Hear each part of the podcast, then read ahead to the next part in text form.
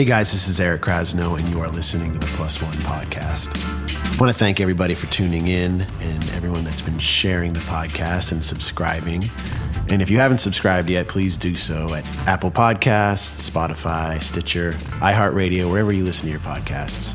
I would much appreciate it. And I want to thank everybody that's been sending messages to Kraz Plus One at gmail.com or on Instagram.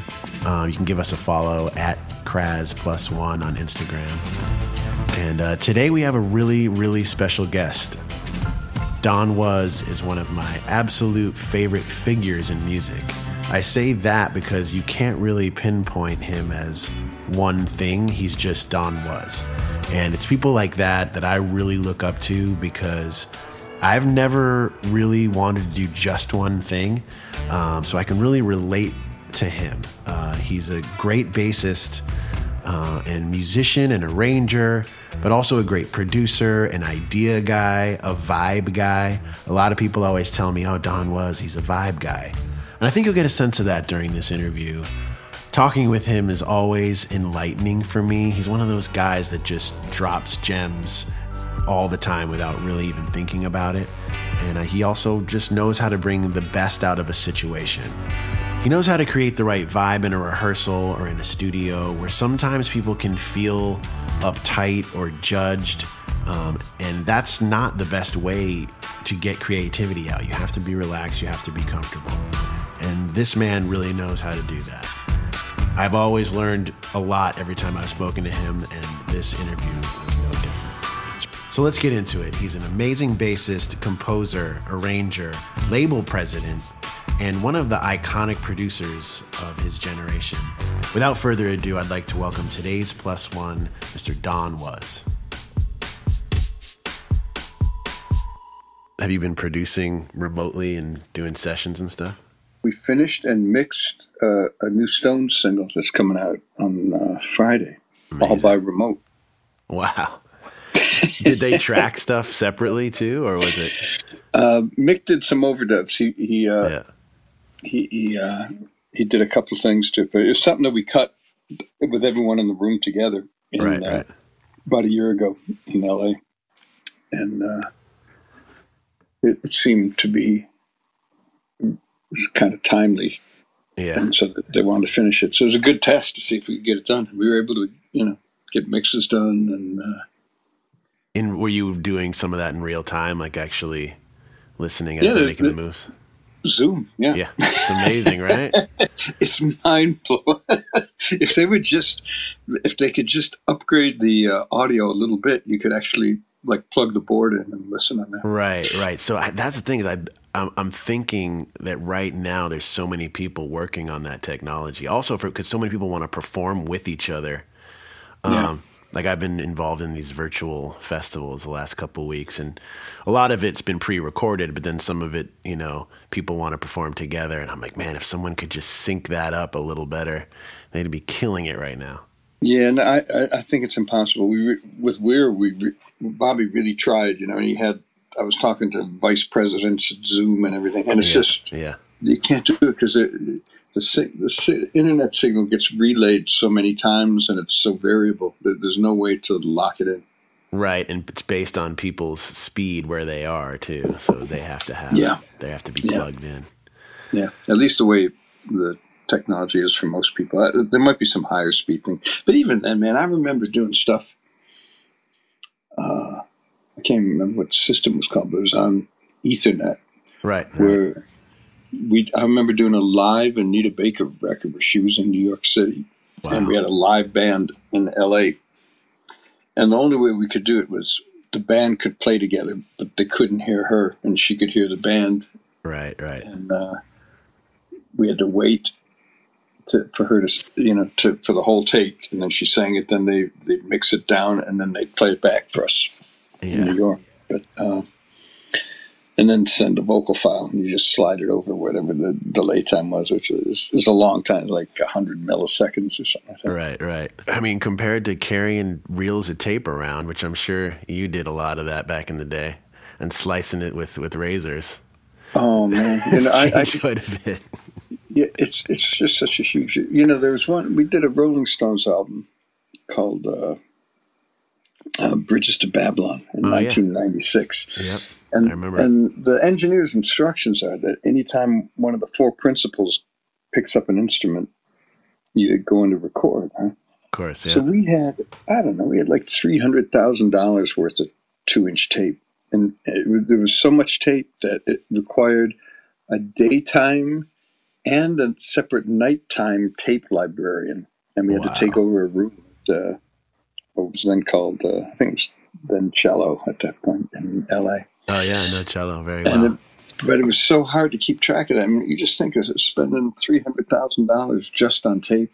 I know, it's insane. It's insane. Yeah, and now that, that hard drive of all that tape could fit in your in your like little tiny pocket of your jeans. It, it really could. I'm sure it wasn't even a terabyte of stuff. Yeah, it's insane.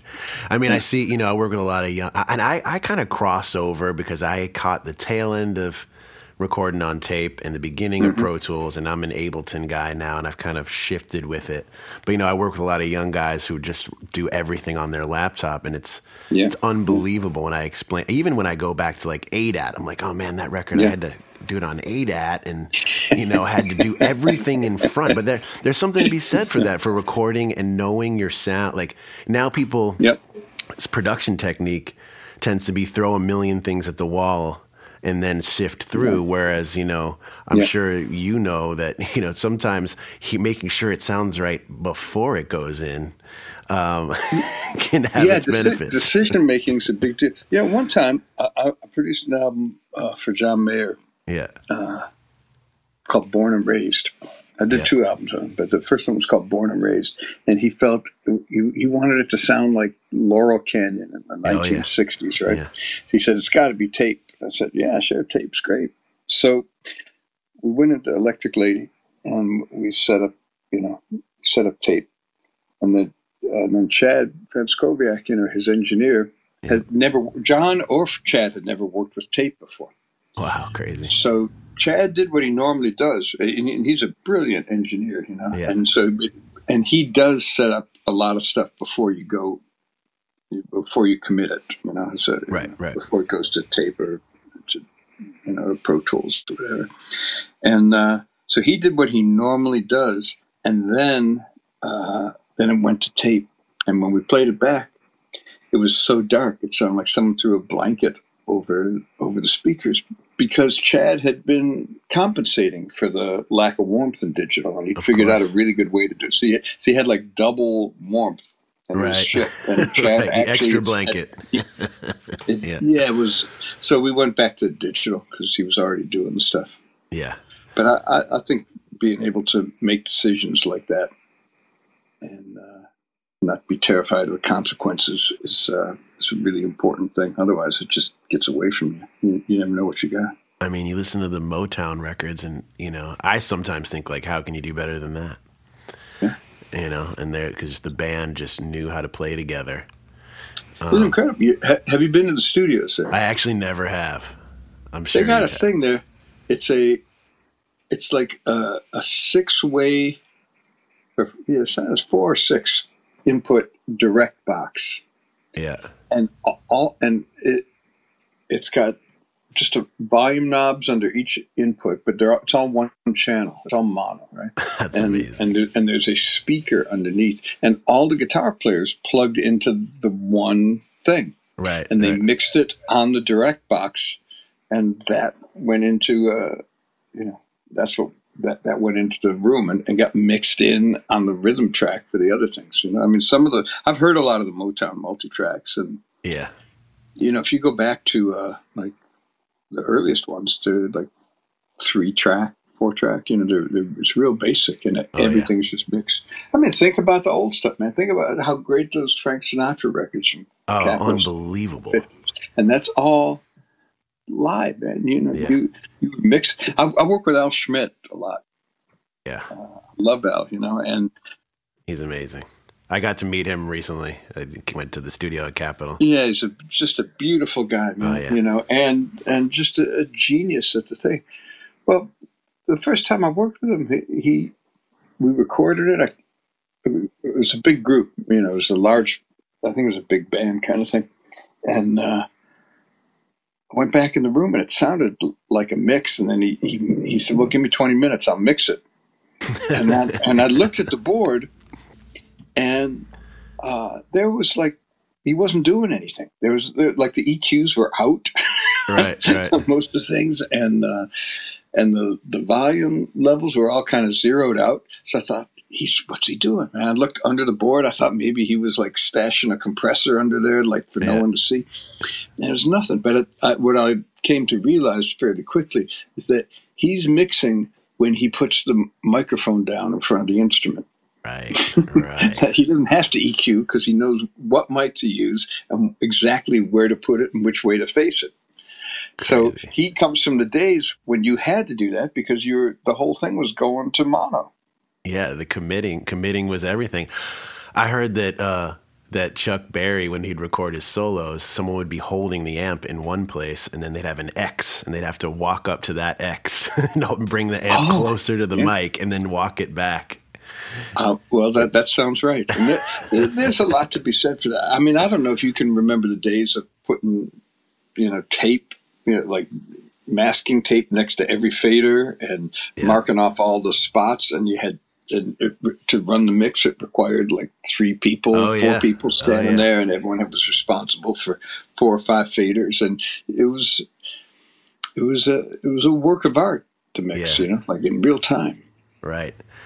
Now we're mixing on airplanes and trains, yeah. and yeah. you know, I mean, there is something to be said for um, having that amount of times, but but to to work on things and and dive into details and and whatnot. But also, I think sometimes you're uh, chasing your tail with that. I don't judge it. Yeah, uh, I I I, uh, I, think everyone's got their own way of doing stuff, and uh, you, whatever works for you. It's the it's the record that you come up with in the end. It really matters. But I think there's a lot to be said for making decisions, and sure. and not. Uh, there's a, certainly a lot to be said for uh, not perfecting everything.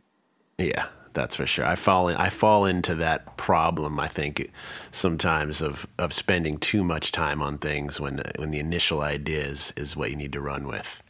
Yeah, well, every, everybody does. It's a yeah. temptation, and and if you can, it, it, used there used to be so many mitigating factors beyond your control that right. that didn't give you that option. Just the cost of being in the studio. You're right. paying one hundred seventy five dollars an hour. Um, you you know you couldn't sit there all night. yeah, this is true. Mess with stuff, you know. Right. And if if you had to deal with the equipment that was in the room and there were no plugins and you couldn't do infinite things with it, then you wouldn't sit up. I used to sit up for you know. I'd go without sleeping for, for days yeah. and fall into this kind of plug-in abyss. so it's it's bad for your health and it's bad for music. You know? uh, yeah. I, I hear you. I hear you. Um, I wanted to ask you a little bit about growing up in Detroit and, and the scene there. Yeah. Um, and you, you, you were bass. I know you were a singer too back in the day, right? In your first, in your first, well, bands? not a good one, you know. Yeah, but, uh, you know, was bass yeah, first I, though? I, was that your first instrument? Well, my first instrument was guitar, you know, okay. and then uh, it was just in, in my high school. There were there was three guys who were better guitar players than me. There was one guy who was a better keyboard player, and there were no bass players. Yeah. So it, it was a function of uh, creating opportunities to play. I hear you. um, I didn't even know what bass was originally. I, I auditioned to be a bass player in the band. Just and I, I just saw McCartney had four strings, and I, I didn't know what that was about. So my audition. Uh, was uh, the leader of the band came over and he, he said, I said, well, I don't have a bass, but I'll just play on the lower strings of the guitar already. That's right. he, he, said, all right, let's play Walk, Don't Run. Yeah. So I just played, I just didn't play the East, the high E or the B string. Nice. I played the chords. He said, all right, that's good. You know the chords. Now play the bass part. I said, well, I am. I'm on the, the lower four strings. Yeah. So, yeah, I didn't really know what it was, but, uh, uh, I learned, uh, and I just I, I, think it just suited my personality best. Right, right. And and like how so was that the was that band was that your first band? Um, I didn't get the gig. I didn't know how. Oh, to you didn't get the gig. Okay. was, I was in sixth grade, and they were like. Oh, okay. This is all the way back band, sixth grade. There's a band called the Shy Guys. The Shy Guys. To, nice. They I had like a that. they had a number one regional hit single in Michigan. Uh, okay. About a year after that audition, I, I was shooting myself. Uh, in the, you know. So did that lead to getting an actual bass?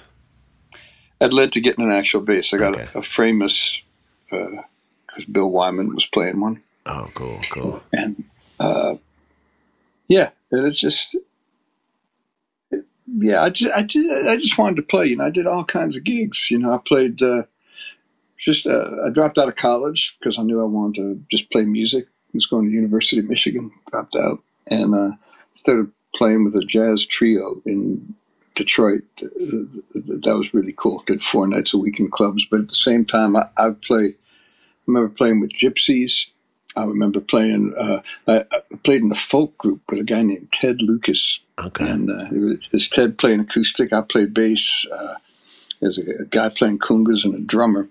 And we got booked at the Toledo Sports Arena to open for Black Sabbath. It's like in wow. 72, 73. That's an interesting pairing. It was, it was a very it was a bad booking. Right, right. and, and, you know, I think we lasted on stage a minute and a half right. before uh, the drummer was bleeding from getting hit with bottles, you know, and uh, we had we had to abandon the set. Got to meet Ozzy. Wow, crazy!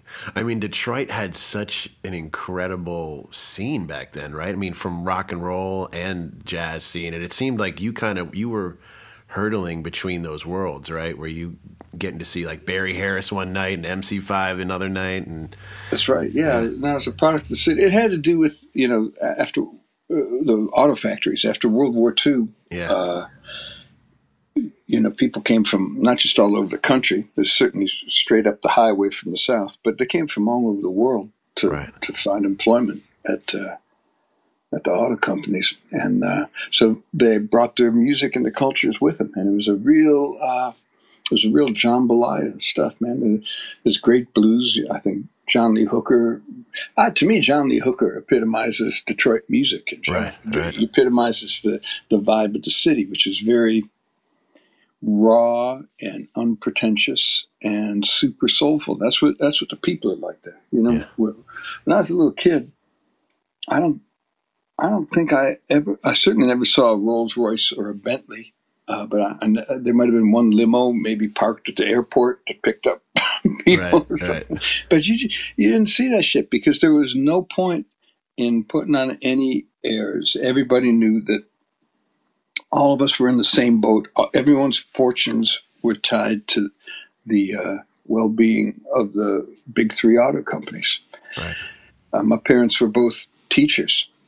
And if, if auto sales were down, they'd lay off workers who would then move away. When the workers moved away, they'd lay off teachers, they'd lay off barbers, they'd lay off waitresses. You know? So everyone, even if you didn't, you didn't have to work on the assembly line to be dependent upon the auto business.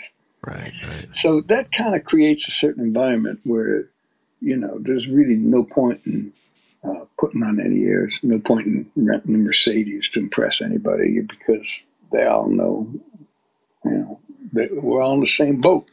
It, it creates a, the end result is a very honest population.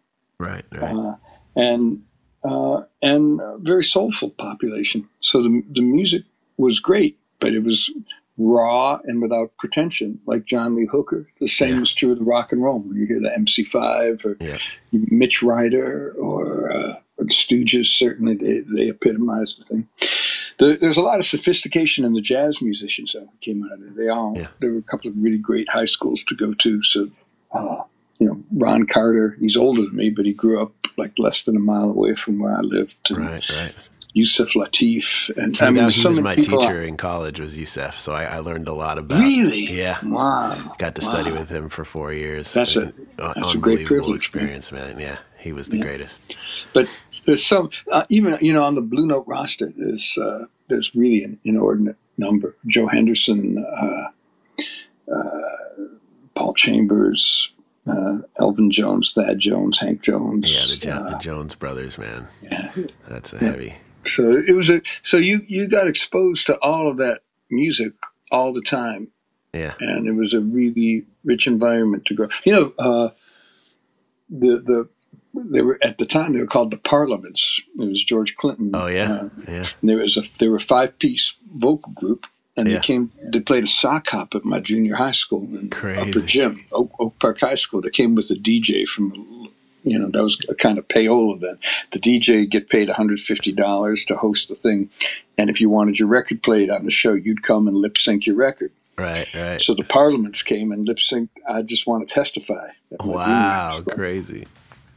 And the Stooges played at my high school. Damn. They a gig there, you know. So it was it was everywhere. You know, the music was everywhere. It was it was really uh, it's just a wonderful opportunity to get exposed to all kinds of stuff.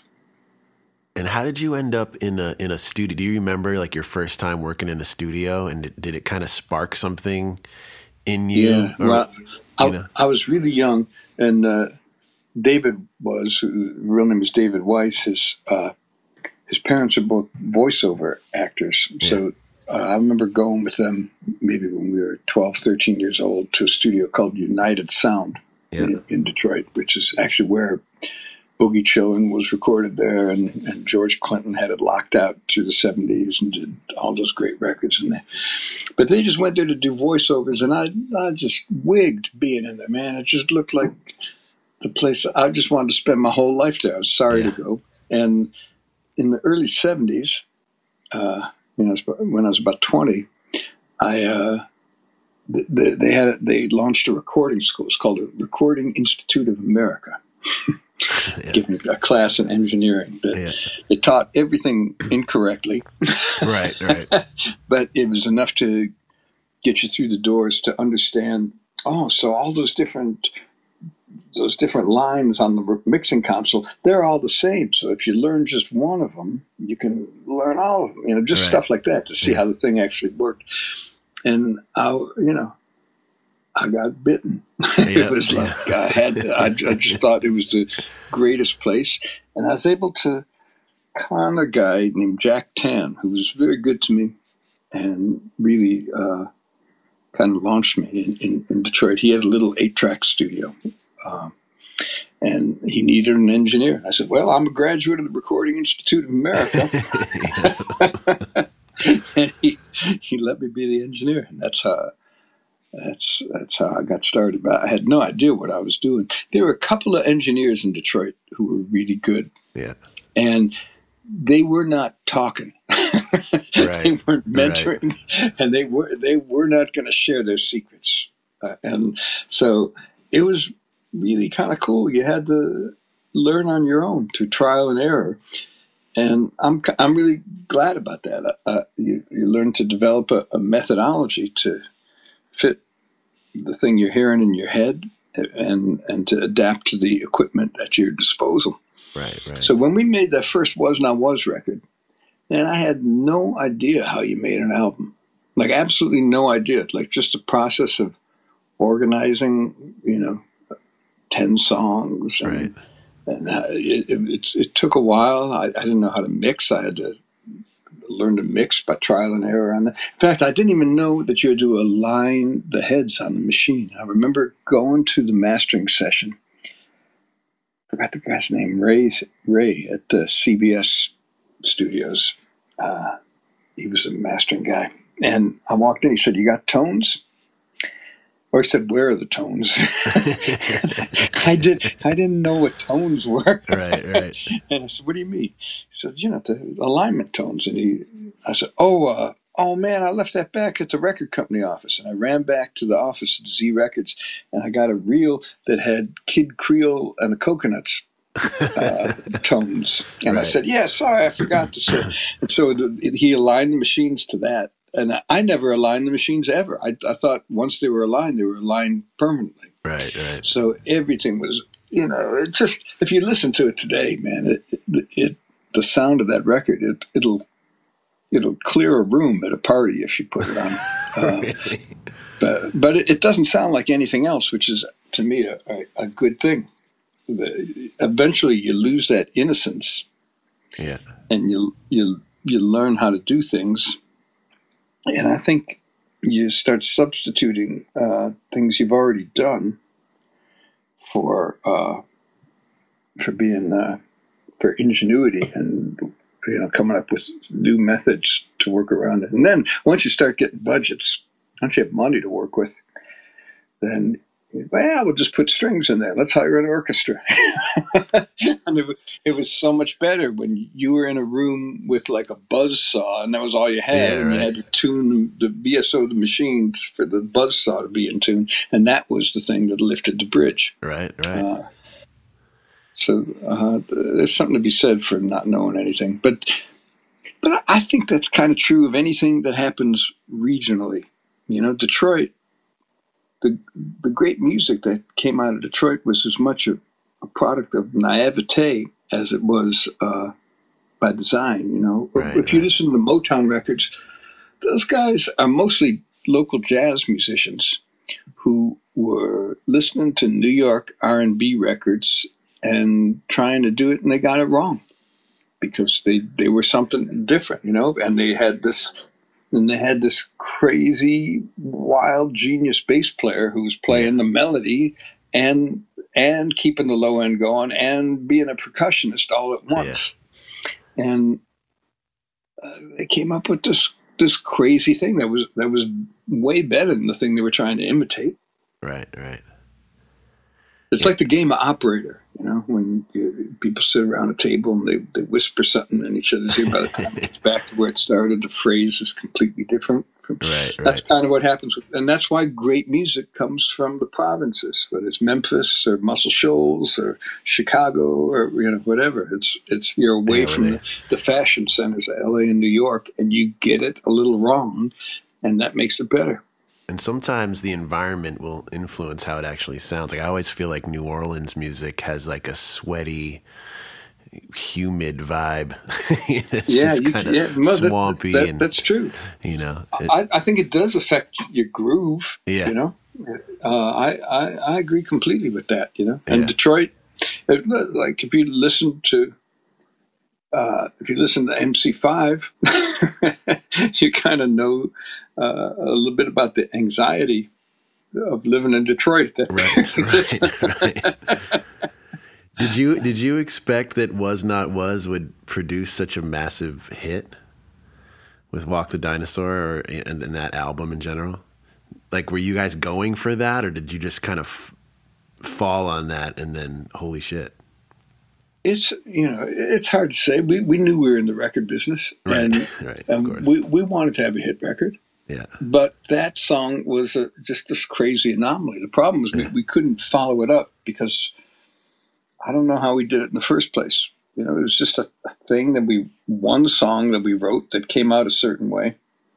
And, uh, it had this little dance that went with it. I mean, that was part of the problem. The thing was having a hit single that doesn't necessarily uh, represent the defining ethos of a band can right, be right. disastrous because then you you develop you you you garner these fans who aren't really into who like the song but they're not really into what you're about. And then you you drive away the, the massive success will drive away the core audience that that like the quirkiness about you. Right right. And uh, and plus we we just lost our way. Everyone was after us to to follow up that single and we couldn't do it. Within a couple of years, we got to a point where, you know, our well-meaning and supportive A and R guy said, you know, if you uh, just if you guys will just do a synthesizer-based cover of "Listen Like Thieves" by INXS, it'll yeah. be a smash. Right, right. And so we did it. We didn't even use the guys in the band or anything, you know. And, it, right. we handed it in, and it was like, "Is this what you want?" We, we'd completely lost our direction. Right, right. By trying to chase the hits. So we asked for it. right, right. and then you get it, and then it kills you. Yeah. And what was the evolution like? Were you already producing other artists at that point, or did it kind of was that like a pivot moment for you? Well, after the first Was Not Was album, which was in the early '80s, yeah, uh, it, that that album struck a nerve with certain kind of musicians in uh, in the UK, and we, and uh, they started making like a pilgrimage to, to, to Detroit. So in the early '80s, I was uh, producing a lot of records that just came out in the UK. Gotcha. But I didn't have any real hits, and I, I was getting pretty frustrated. I didn't know what I was doing wrong, you know. But nothing was seeming to to land right. Uh, and then uh, actually through uh, through the great Hal Willner, who uh, who just recently passed away, Yeah, yeah, uh, Hal introduced me to Bonnie Raitt, Right. and uh, she came to my house. It was 1986, and we, we'd had uh, one was not was or two was not was albums come out. No, no big hits at that point, uh, but she was aware of the band because she was very into what was going on in R and B and stuff. And uh, so she came over to pick up a tape of a demo that I'd done for a song called "Baby Mine" from Dumbo, which uh, was going on Hal's uh, Walt Disney tribute record, and and he's the one who, who put uh, Bonnie and Was Not Was together. And so she came over to the house, and I, I was having a party. Actually, my wife invited all these people over, and uh, there there are like hundreds of people in this little house in Studio City, and the singers of Was Not Was were leading like soul line dancing in the living room. So she pulled up to pick up this this cassette just as this was going on in the living room. And it's something that, you know, in my entire lifetime, it only happened in my living room for eight minutes, but it was the right eight minutes. I think she thought that, like, I lived like that. right, right. She's like, damn, this is a vibe. And, and she said, This is heaven. I love Yeah, this. yeah. So we immediately clicked.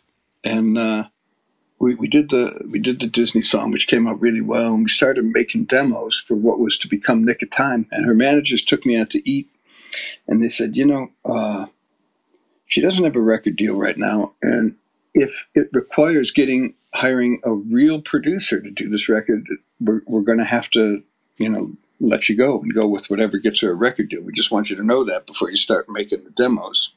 Right.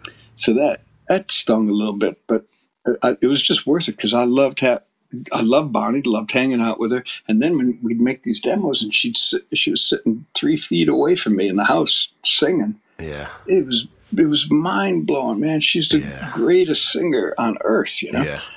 So, uh, so we started doing the demos and we started shopping them around. And in that period of time, we had a hit with Walk the Dinosaur. So I went from Gotcha. being, uh, you know, a, a, a ball and chain to actually, I think record companies thought, well, maybe they'll do Walk the Dinosaur with Bonnie Raitt. We could have a hit single, which, Right, right. of course, uh, we had no intention of doing. But at least I got her signed. And, uh, and I did end up producing the record. But that there was a, a it was like a two month period. I'm not sure what year it was. I'm guessing it was '86, but it could, it could have been '87. It was probably '87, I think. Where we were in uh, in July, I cut uh, half a cosmic thing the B-52s. Went to Woodstock, and we cut Love Shack and that thing. And and then the next month we cut Nick of Time, and those two records kind of changed everything. I mean, those two records for for that year. I know. I know. Uh, Nick of Time got uh, album of the year, didn't it? Grammy Yeah, it was album of the year. Won like five Grammys that night. And Love Shack was was probably the big one of the biggest songs of that year. I remember.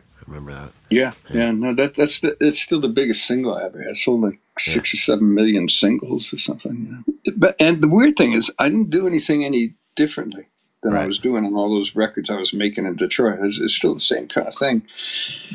But uh, you pick up a real advantage when you got someone who can sing like like Bonnie or who who has a thing like the B52s. You, want to be a good producer, work with great artists. That really help.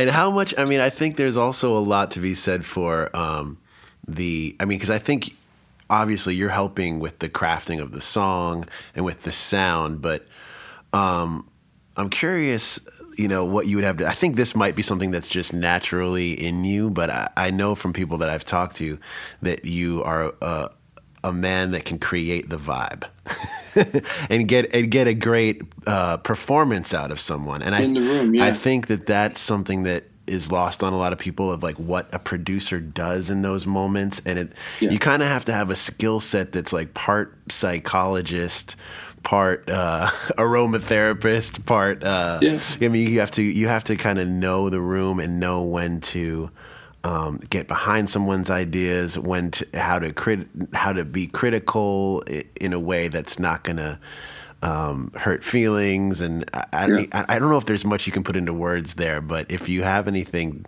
um, that to explain or, or something, some way to explain your method. Um, it's it's, it's not really a method. I mean, I I, yeah. I think I'm I have a sense of I know what intimidates me in the studio, makes me self conscious, and mm-hmm. self consciousness is the great enemy. You know, I mean that that that you want to you want to explode, annihilate self consciousness, and be free to fall, leap off a cliff, and right. knowing that you, if if you if you mess up, you're going to land safely and no one's going to, you know, embarrass you or you just want to be comfortable to go to that extra place and take a chance because that's where all the good stuff exactly yeah. happens. Um, I mean, I, I, learned a lot. Uh, I learned a lot producing Bob Dylan. Yeah. Uh, I, I, made some big mistakes with Bob. It was my he's my hero. You know, I mean, I, to this day, I think he's you know the greatest artist around. Uh, his his writing is beyond belief, and I think he's a great singer. You know, I mean, and he just and everything he represented to me as a, a, young man. So I finally got my chance to be in the studio with Bob in 1989, and the uh, assistant engineer ran a uh, ran a DAT tape of the entire session, or maybe there were cassettes. I can't remember now, and but he shouldn't have done. Right. he did, and he said, "Look, you got these. You can have this." And so I was driving home and I just threw one of them in the car. Yeah, it had to be a cassette because I played it in my car. And uh, it was a point where we're standing around a piano and Bob's showing me something he wanted to do. And actually, he was just telling me about something he wanted to do. And and I interrupted him and, and I told him why it wouldn't work before we ever even tried it. And when I heard that happening, I thought, man, you waited all your life to be in a room with this guy. And now here the greatest artist ever is telling you what he is aspiring to. And you told him why it wouldn't work before you even tried it. And I pulled over and I, I don't remember if I actually threw up, but I remember wanting to throw up. Right. I, I was, so that was a big lesson yeah. to learn yeah. about about being open. Another thing that happened on that record was a, a couple weeks later, uh, George Harrison came in to do an overdub. So, so Bob was being kind of jocular with him, and he, he had the engineer Ed Cherney get up, and he sat in the engineer's chair.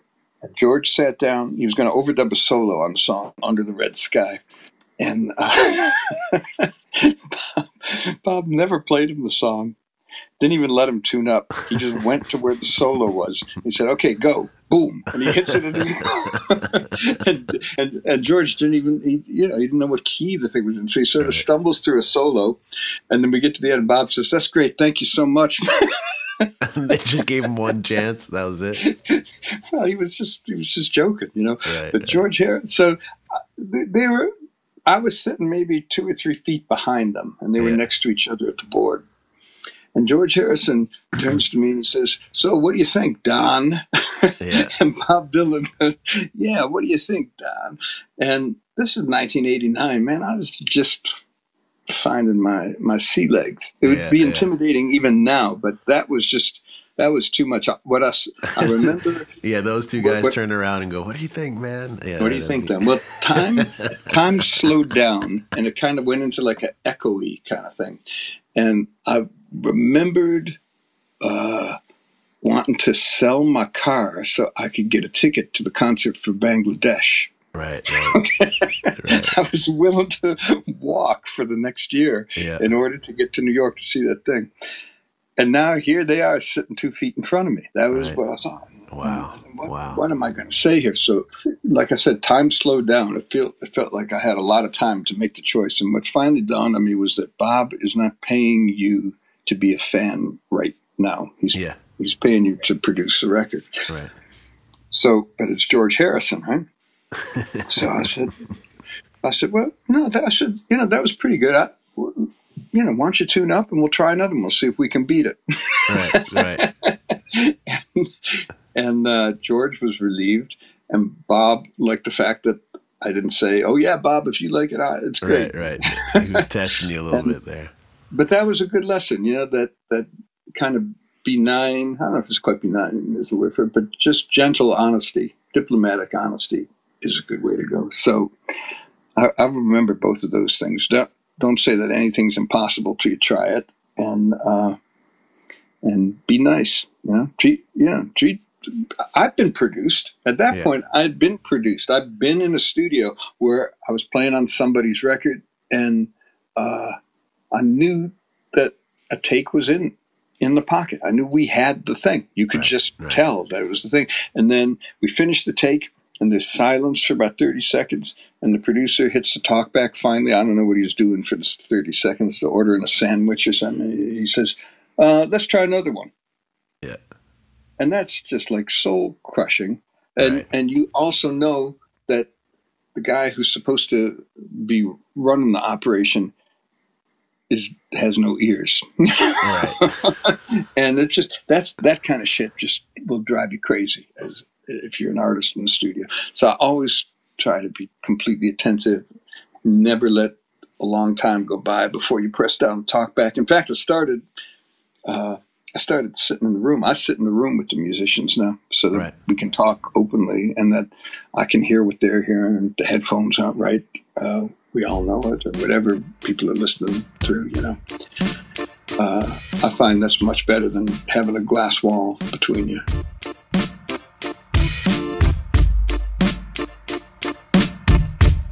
We'll be right back after a quick message from our sponsors.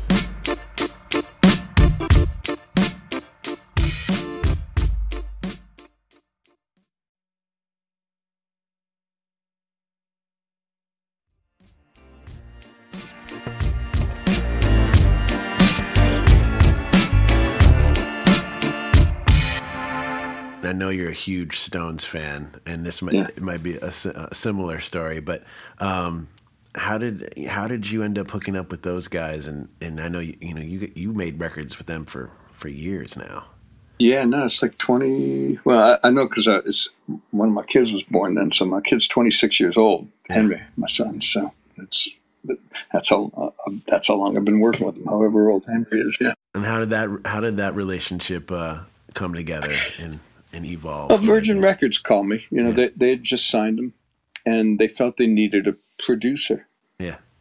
Uh, so I went to uh, I went to meet him. They were auditioning bass players to replace Bill Wyman at the time, and they were at SIR. The whole you know they were just set up as a as a four piece with different bass players coming in, and there was nobody else in the room. A couple of roadies, and that was it.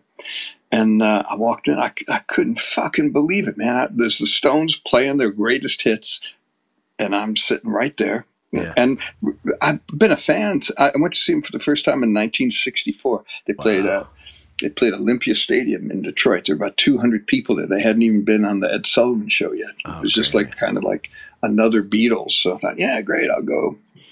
And uh, you know, had been bought every album the first day, right up until that point. But gone to every, seen every tour, and now they were playing for me. I couldn't. I, it just blew my mind. Then Mick and Keith come over after they they finish auditioning the Space Player. Who I saw someone who didn't get the gig. Yeah. And uh, they sat down on either side of me on a sofa, and they both started talking at the same time, and they did not yield to the other cat right? So, so this goes on. I mean, it felt like an eternity, but it was probably two or three minutes. You can imagine what that's like, you know, just to be moving your head like you're at a tennis match, and the two people talking at the same time, nonstop. Yeah. What I could gather from the conversation was Keith was saying, "I don't need a fucking producer to tell me how to play the guitar." Yeah. And Mick was trying to say, but perhaps there's some times we could use somebody. Right. and, and, they both stopped at the same time. And Keith said to me, uh, "You sure you want to be the meat in this sandwich?" Right, right. And I walked out of there thinking, "Well, okay, I, I got a Rolling Stone story to tell my grandchildren, but there's no way I got that gig." Right? Yeah. And, and about two weeks later, uh, Keith called me up he said, "Look, I don't need anyone to tell me how to play the guitar, but you know, maybe to help set up the situation." He said, "I want to use this engineer Don Smith, and uh, Mick doesn't want to use him because he did my solo records, and he wants an objective third party behind the console." Right, right. And I and the weird thing is that I'd worked with Don Smith a lot, and I thought he was great, and I loved the sound of Keith's the Winos solo records. Yeah, I love those. Which is what I thought the Stone. I thought that's what Voodoo Lounge should sound like. So I called Mick up and I said, I really think we should use this guy. I know you think he's Keith's guy, but he's my guy. I've known him longer than Keith. Right. And, and Mick said, all right, if you can make sure he stays subjective, then I'm okay with it. So I called Keith back and I said, all right, got Don Smith. And then he said, all right, See, that's why I need a producer. And he said, Your name's not Don Was, it's Don Is. and, and, and, they hired me. And that's, and that's how it started. Yeah, I saw that tour with my dad. And then, let's see how many years later, in 2002, uh, my Soulive opened for, for the Stones on, I think, six or seven dates, which wow. was which was because Charlie was a fan of the band, had our first album. Wow, nice. But uh, yeah my my my stone story is that my my parents who divorced when I was eight years old, who had hadn't really been in the same room since, and you know had a horrible divorce and whatever. Both you know grew they I grew up on the Stones from them playing the records. And uh, when we opened for them in Philly, they did a couple small shows. We opened for them at the Tower Theater, which was a tiny place for them. So mm-hmm. uh, you know, and I'm thinking, oh, we're barely gonna really hang out with these guys. Keith's already in our dressing room when we get there, and he's hanging. And um, of course, I realized I know we'd been on tour and we flew in. I was like, oh, gotta go see where my parents are. And uh, I go out during the during the Stones set, and they're with you know their their two spouses at this point. And this is you know 16 years after their divorce, and of course they're all hanging out, high five, and of, of course you know their tickets were together because they were my guests, which I didn't think about until I walked out there. And then my tour manager's like, "Oh, they're all in the row." I'm like, "Oh, they're all together." Oh shit! And I'm dreading the moment, and they're like high fiving and singing along, and they've been pretty much wow. cool ever since. So I, I you know, wow. I've told Keith that story a couple times that that that show changed my whole fi- family dynamic. so I, I, have I have some to. I, I'm thankful to them for that. Yeah, that's that's quite an accomplishment, man. I'm curious how um, the evolution from that to becoming a record guy, a record, as far as working for a label. I know you ended up taking over for Bruce Lundvall and yeah. as a president of Blue Note. But before that, had you held any like A and R positions or or oh fuck no no no man I, like my my main uh, goal in life was to never have a job. Right. And, and, I never considered playing music or making records to be a job. It's, I, I, it's all stuff I would have done for fun, for free. Uh, it was a, it, I, and I considered record companies to be the enemy of the people, man. You know, right. I, I thought they're the people who come to your sessions and tell you something shitty to do to your record that ruins it. And if by some chance they haven't ruined it and you have a hit, they'll steal your money. That was my impression of record companies. Right. right. um, so I was in New York. I was, was, doing a John Mayer record, Born and Raised. Yeah. And we had one night off. John went to play a private gig somewhere that paid for the entire production. Yeah. and, and so I had one night off. So I looked at the Village Voice and I saw that the singer Gregory Porter was appearing up at a club called Smoke uh, up near oh, Harlem. I love Smoke. That was the first first jazz club I ever went to. Yeah, it's a great club. It was a beautiful club, and I, would heard Gregory. He'd had one album out, and I heard it on the radio, and I, I was blown away by him. So I thought, great, I, I'd love to hear him in person.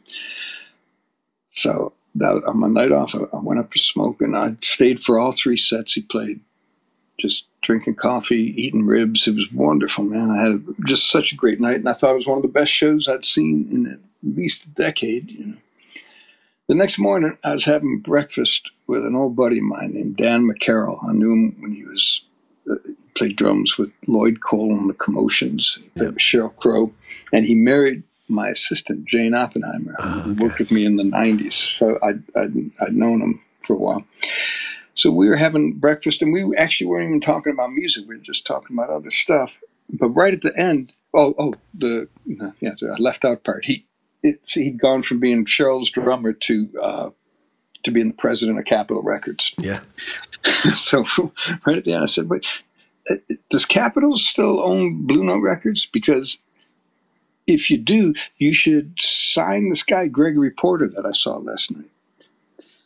And unbeknownst to me, uh, Bruce Lundvall, who was someone I always uh, regarded as a heroic figure, uh, was ill and he was retiring. Yeah.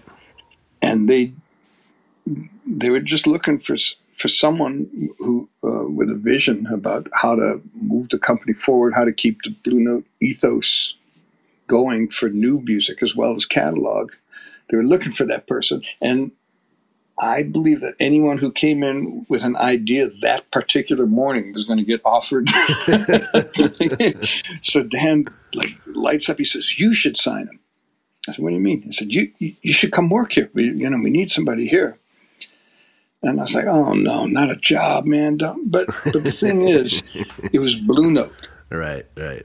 And I'd been a fan since I was 14 years old. In 1966, I bought my first Blue Note record, and I loved those records so much. I loved not just the music, but the whole ethos surrounding the company. Man, those black and white photos, the the uh, the Reid Miles album covers, I, it just it was that music was as formative to me as the Beatles or Stones or Bob Dylan, anything. You know, uh, it just so I, I couldn't resist. I, I walked around for an hour and thought, oh no, a fucking job, man. How you, how you going to do this? But I, I just couldn't resist a chance. I, I just pictured myself going into an archive that actually doesn't exist as a room you can go in and, and playing all the tapes. You know, you, you yeah. actually can't do that. It's very hard to do that. But that's what I thought. I was like, man, I'm going to get every one of those records. I didn't really think it out. I just said yes. Yeah.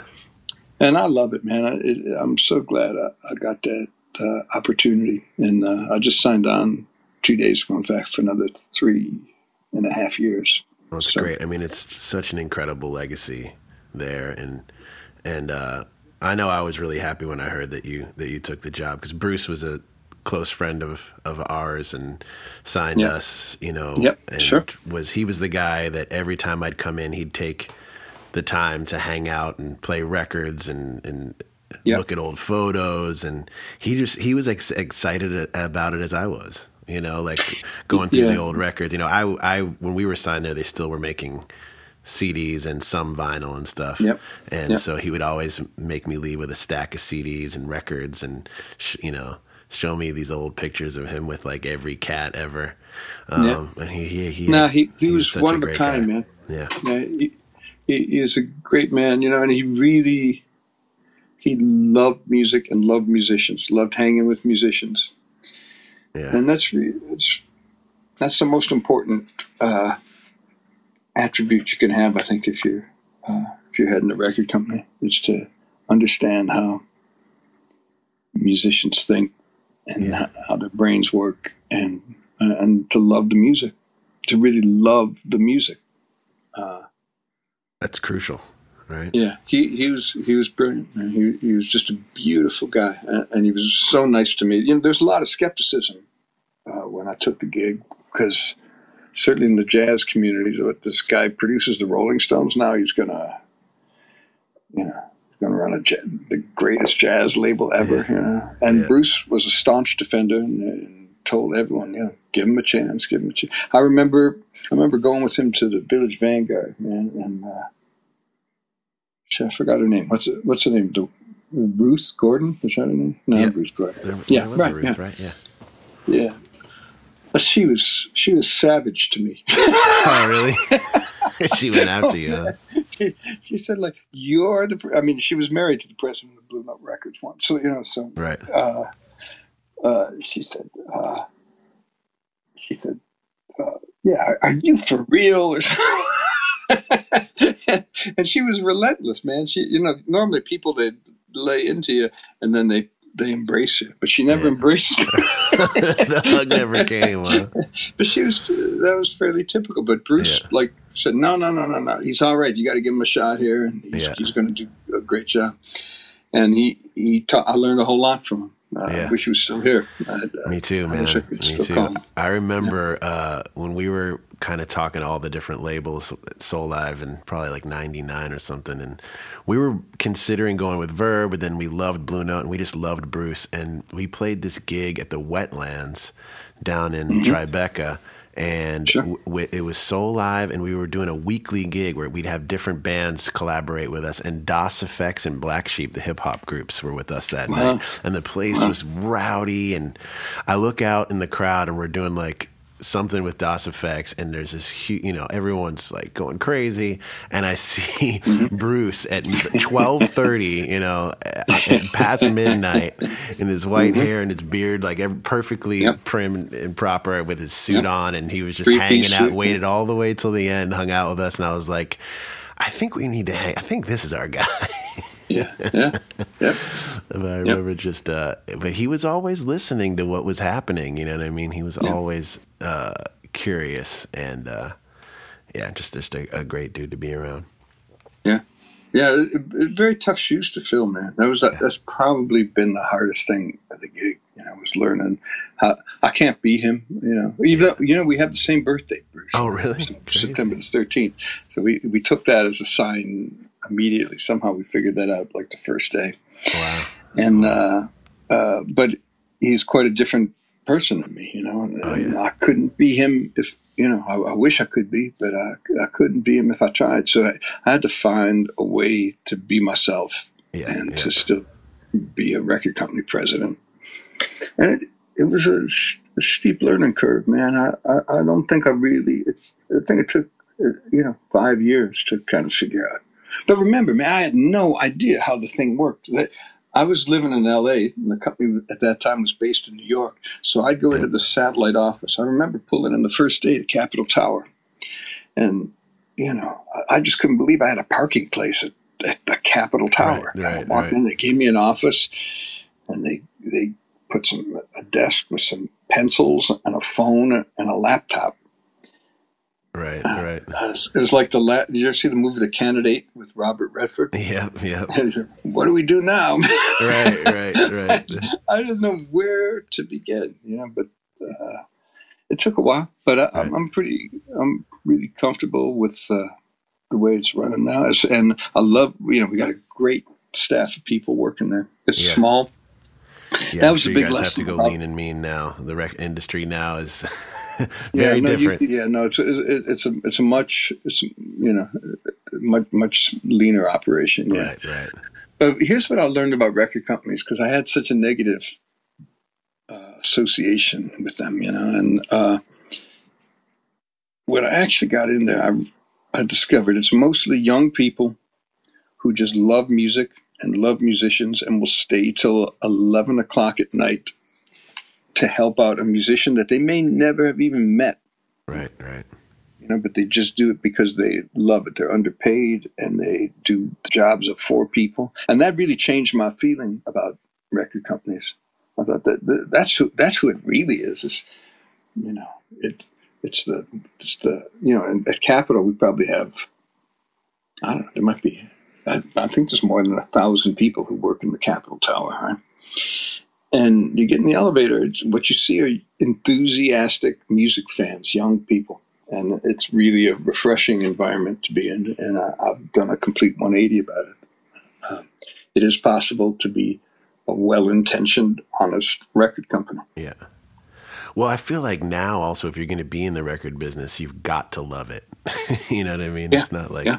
Uh, yeah. there's tons of excess around it. It's it's uh, yeah. like you said, people are doing four people's jobs. They're putting in extra hours. They they have to love what they're doing.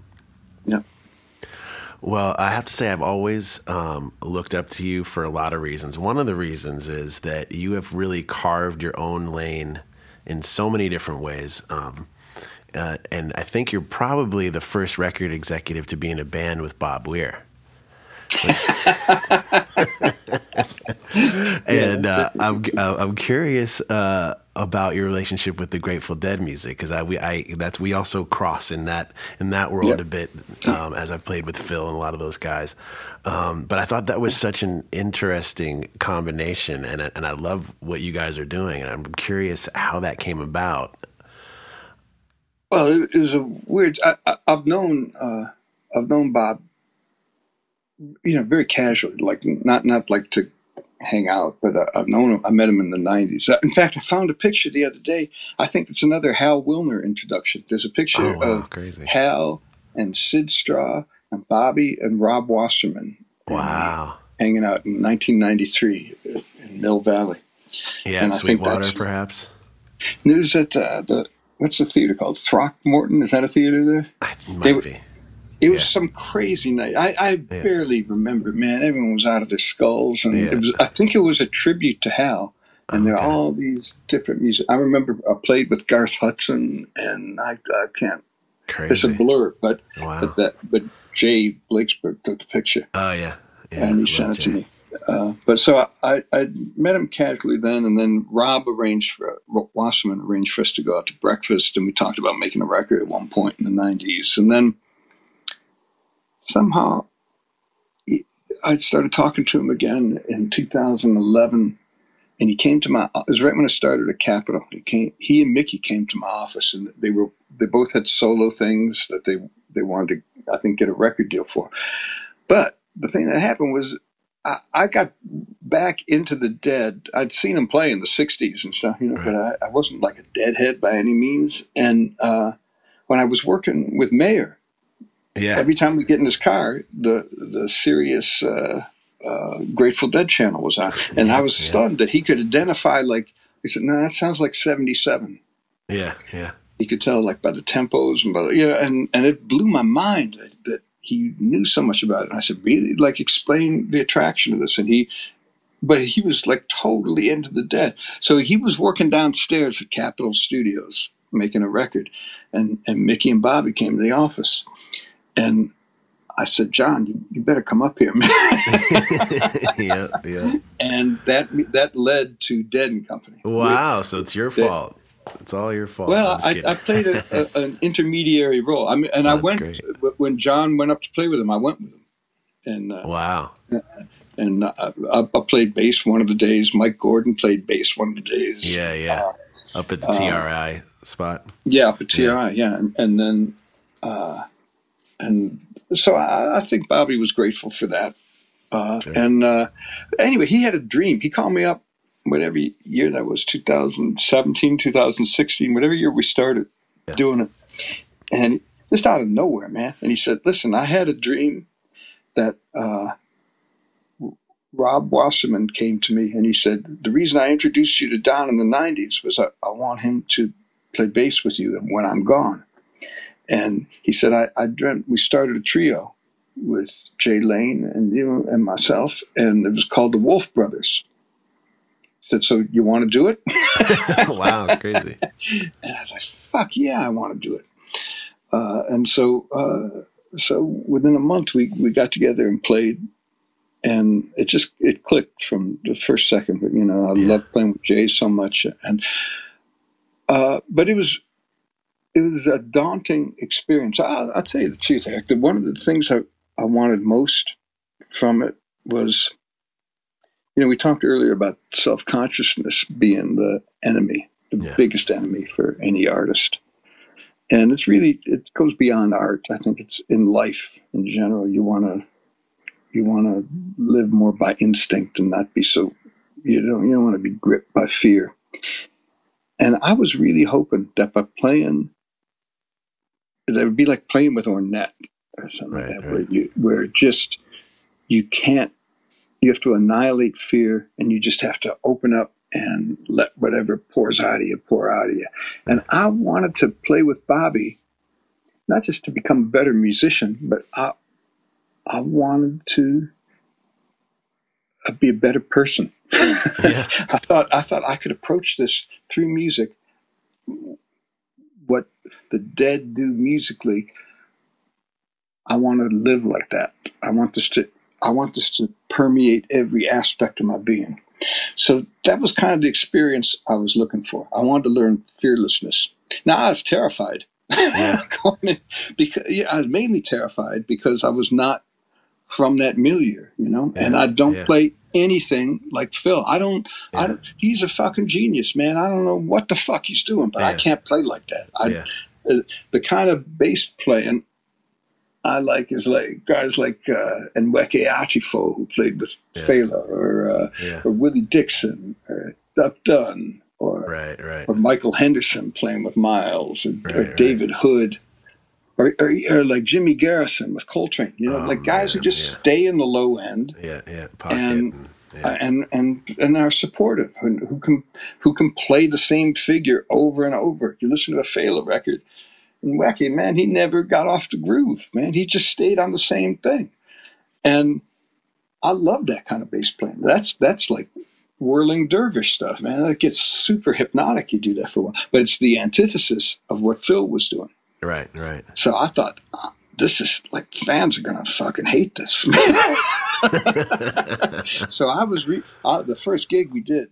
Uh, I was pretty scared about how it would be received, but what I started discovering slowly on, on the first tour was that first of all, it's the best audience in the in the world, yeah. best audience I've ever been in front of. And, yeah, it's amazing. Uh, night after night after night, they come there. They they're really only interested in peace, love, and community, and they're there primarily to be in a room with like-minded people, which in today's society is. Uh, everything's so fractured. It's it, you really need that. You really need to some support from people. Everyone feels like they're in their own little universe, and there's a lot of polarity and hatred. And it's it's refreshing to be in a room with 2,500 like-minded people. Uh, but they also love the stories. Yeah, they really. Uh, that's what I you know. I, I see what people react to, and it's the same thing every night. That you know, we will get by, we will survive, right, uh, right. or even it doesn't even have to be a dead song. When we do, when I paint my masterpiece, yeah. it sure has been a long, hard climb. Everyone yeah. goes crazy for that line, and every there's something about that repertoire that really there's there's going to be some line in every song that means something really deep to somebody. Everyone everyone hangs their own. Uh, their own emotional inner emotional life on these songs, so it means something different to everybody. And and Robert Hunter and Barlow and Bobby and and Dylan too. They they yeah. leave enough room. It's it's poetic enough that uh, everybody can find their own way into these songs. So they come to hear the songs and they come to hear the stories told and they love Bobby. Yeah, yeah. so we give an intimate uh, it's really an intimate night with Bob Weir. What is it? It's, yeah. it's with everything stripped away, and uh, you re- he has a, an opportunity to really tell the stories and and and dig in deep. Yeah. So knowing that, I thought it, it slowly became clear, and from talking with Bobby, I realized no, he doesn't want me to play like Phil. I see he he wants he wants some low end support that doesn't inhibit his phrasing so he can tell the story. You know, people yeah. talk about the tempos being slow, but the tempos are, I think, he chooses. It's got nothing to do with the groove. It has to do with how he wants to phrase the story. He doesn't want right, to. Right. If, if, there's a lot of syllables, he doesn't want to rush through them. He wants to. He wants to deliver the thing. So once I knew that, it called for a completely different mindset. It wasn't just about this stream of consciousness you know, sprawl of, of continuing notes. It was about only playing the essential notes.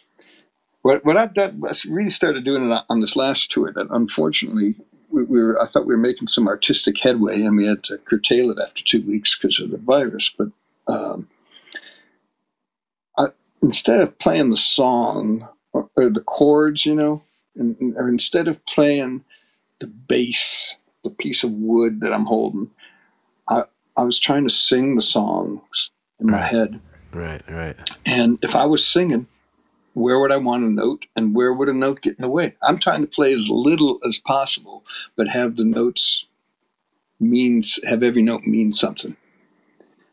I think that's really important in that music. And it, that took me a while to figure out is knowing the story and letting that mm-hmm. influence what you're playing. I think Jerry's playing is is um, so lyrical, you know, and, so and, lyrical, and like, yeah. he plays over these forms and chord changes that first off are, are more complex than people realize. I, I, I ran into that learning the music, being like, oh, this is going to be easy, and jumping in.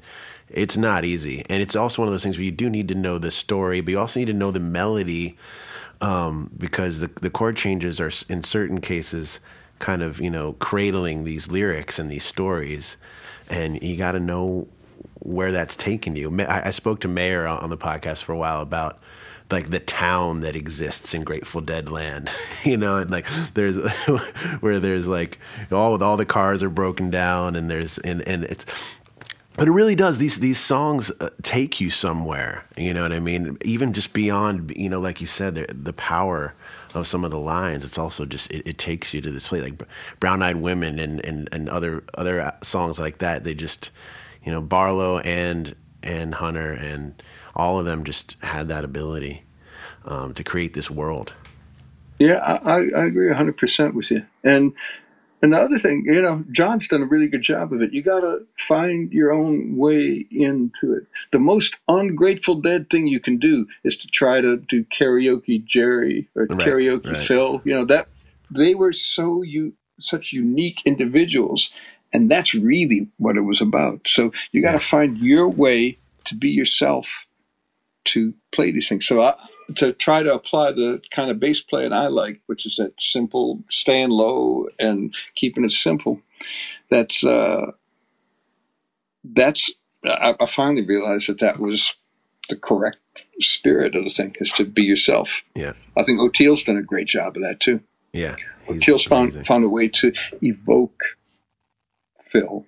Yeah, and, and Phil's approach, but but to also play the way he does, which is to hold down a low end, and I, I, love the way he balances that. I, I, think both he and John have done really good jobs of that.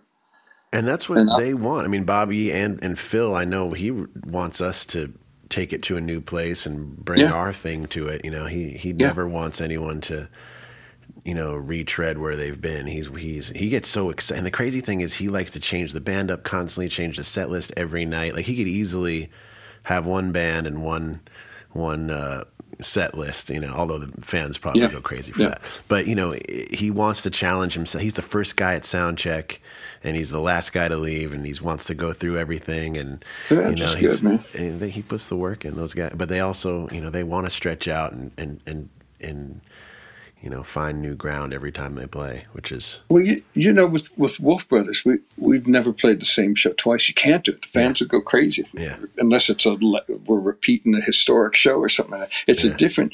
We we we're up to about maybe 130 songs. Yeah, crazy. But even if we play it, so maybe every four nights you play a song again, but it's never in the same order, the same set list, right. and we never play it the same. Yeah. Uh, you know, it, it, you shift. Tempos are kind of the, the, same, but you know, all it takes if Jay just changes his bass drum beat a little bit, it's a whole new universe. You got you start over. So we start fresh every time. That's why we sort of build. We there's a ramp up into the song to like how we're going to handle this one tonight. What's the groove going to be? Right, right. If you go in trying to play what you played the night before, that's a mistake. It, it's uh, I've learned a lot from it. I actually think it, it has uh, impacted how I uh, conduct myself. Yeah.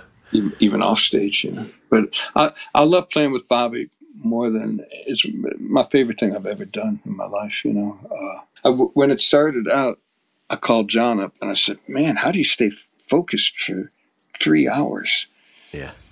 And uh, he said, Oh, it flies by.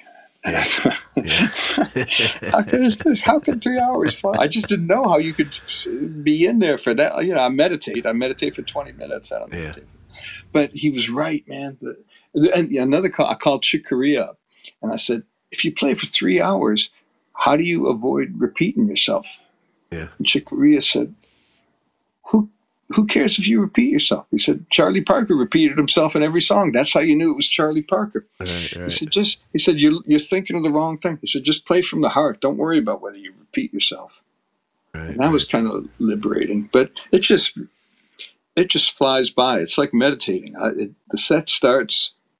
You can't take, I can't take my eyes off Bobby because you never know what he's going to do and you have to pay close attention and uh, you never know what sections are going to get stretched out or anything. So you have to you have to stay with him the whole time and follow his dynamic. If he sings louder, you play louder. If yeah. he's getting intimate, you pull way the fuck back. Yeah. And I just it's it's almost like a trance, but it's but it's so much fun. Uh, I'm always I'm disappointed when we get to the last song because I, I want to keep going. Yeah, and it's such a I mean, the like you said, the audience, the mood, the mood in the room playing Grateful Dead music for the, their audience is unlike anything else I've experienced. One that really tears me up is um, Ripple. Oh yeah, we get, we get to do that maybe once every five nights as an encore, and I see the people in the front couple of rows, and there'll always be people who start hugging each other. Yeah. Fuck, I, I, am I'm getting choked up telling you about yeah. it. But I, I, it just, it, it makes me cry every night to yeah. see uh, how much these songs, you know, mean to people, and and uh, and to and and just what a privilege it is to be able to stand there and be part of bringing them those songs so they can they can feel this. Well, I really hope that uh, the tours continue yeah, thank you. Yeah, me to, too. And that we get to do, you get to do more of this. Um, yep. You know, the current state of things, we don't know when things will uh, spark up again. Um, you know, I think it's going to be a while. Yeah, I have a feeling it will be too. I know Jazz I, Fest just got canceled for the fall. And yeah, uh, it's it's stuff that people are moving to the fall. It's, yeah. it's just not going to happen. Yeah. Uh, I, I honestly think people have to start gearing towards not having big gatherings till summer of 21. Yeah, I don't think until there's a vaccine you're going to be able to have. Yeah, I agree. I mean, maybe we'll do club shows will happen and hopefully restaurants open and things like that. Yeah. But big concerts, yeah. it's going to be a minute. Yeah, no, it's, it's pretty crazy, but it, it it brings people back to making records. I think so many artists I know right now are you know in the in the shed, as we say, um, yeah. working things out and writing and yeah. You know, I've been learning a lot of different technology. You know, now that we've been doing these video performances and stuff, and yeah. you know, I've actually had hadn't really been in my studio by myself for more than a couple days since I moved mm-hmm. to LA. So I've I've been at least digging into some territory that I haven't been in in a while, which has been, you know, good wow. creatively. Even though I would love to play a show again. Yep. No, I hear you. I, I've been writing songs for the first time in 20 years. Great. That's great. Do you play upright mostly when you're writing and when you? When yeah, the kind of stuff I've been doing, it's uh, it's it's upright driven. You know, yeah. I'm thinking of uh, uh, I'm thinking of Mingus. Yeah, you know, yeah. Uh, the way he he would have these lines that kind of drove everything. Yeah. Uh, he's such a. I, I watched that Beneath the Underdog uh, I love that. Uh, yeah. yeah. I haven't seen that. I know what I gotta. Do that is that on Netflix or one of those? It's it's on YouTube. You YouTube, okay? Because and I back in the day I used to watch that on VHS. It, it's that. so great, man. And just watching him, his his his physical demeanor, he's so relaxed, yeah. and he's not. He's he's playing with. He's he's so powerful, but his he's not wasting any energy on on unimportant physical activity while he's playing. it's all it's, it's, all where it's supposed to be, yeah, and yeah, and yet you can tell he's totally. Uh, to, it's not lackadaisical. It's, it's he's totally present in the thing. Right, right. Uh, and uh, I've been trying to. I've been trying to stand like him. Right, right. And and let and see what comes out. It's a it's a right. whole different approach. Uh, but I, I haven't see I haven't had time to do that in fifteen years. I don't think. You think you'll ever put out a, a Don Was album in the future? Yeah, I, I think I, I got I, like since the quarantine started, I've written enough things that I could probably do. And I got some some old buddies back in Detroit that I won't play with. So that's uh, great. I look forward to hearing that. So, yeah, thank you, man. Well, man, I really thank you for uh, taking the time and talking with me, man. I I, I uh, always enjoy talking with you, and like I said, you're one of my heroes, you know, in terms of oh, how you've kind of paved your own way, and you know, as a producer, as a musician, as a player. Um, so again, uh, thank you for taking the time, man. Well, th- thank you very much, man. I, I really appreciate that, and uh, uh, we should do a tone poet release on your albums. yeah, man. do it. Um, all right, man. Well, stay safe and and uh, right. hope your Thank family you. is, is safe and sound during this yeah, time. And I hope. Likewise. So you're you're in LA now. Yeah, I'm I'm up just up the road, North Hollywood. Uh, yeah, I have a really great studio space, man. I've got got this house from a a film score guy, and it was all built out in the back, and I just kind of oh, jumped on it. Yeah. Um, wow and it's a yeah, it's a killer space. Got a live room. I actually flipped it so the live room is now my control room, and then the yep. control room is like because I spend most of my time in in front of the computer, and but I got all my keyboards wow. and a piano and all my stuff. And nice man. How about when uh, when they let us do it? Let's get together. Yeah, I would love that. I would love that. All right, great. Yeah. All right, thanks uh, thank a lot, you Don. very much, man. Take care, of man. Course. Bye. See you. Bye. I want to thank Don Was for being on the show today. So cool to talk with him and get such amazing stories. I mean, he's just done so much with so many great people, and I really, really look up to him as a producer and as an artist. So, to wrap up the show today, I'd like to play a song off of Bonnie Raitt's Nick of Time album. Don Was produced this record and it won Grammys and got huge accolades. And this was a huge hit off of that record called Something to Talk About.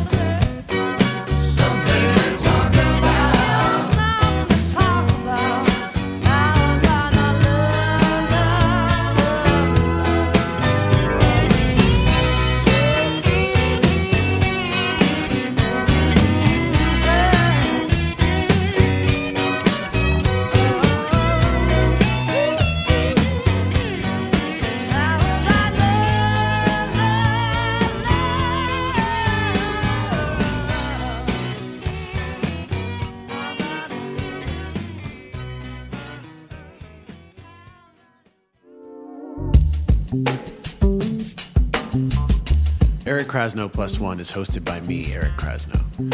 Executive producers are RJ Bee and Christina Collins. Audio production by Matt Dwyer. Produced by myself and Ben Baruch of 1111 Group.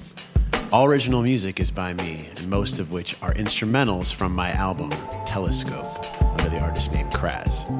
This podcast is presented by Osiris Media. If you'd like to get in touch with us, email Kraz plus one at gmail. That's K R A Z P L U S O N E at gmail.com. Send me some questions. Maybe I'll answer them on air. Send me suggestions of other guests you'd like to hear on the show. Thanks again for tuning in. See you next time.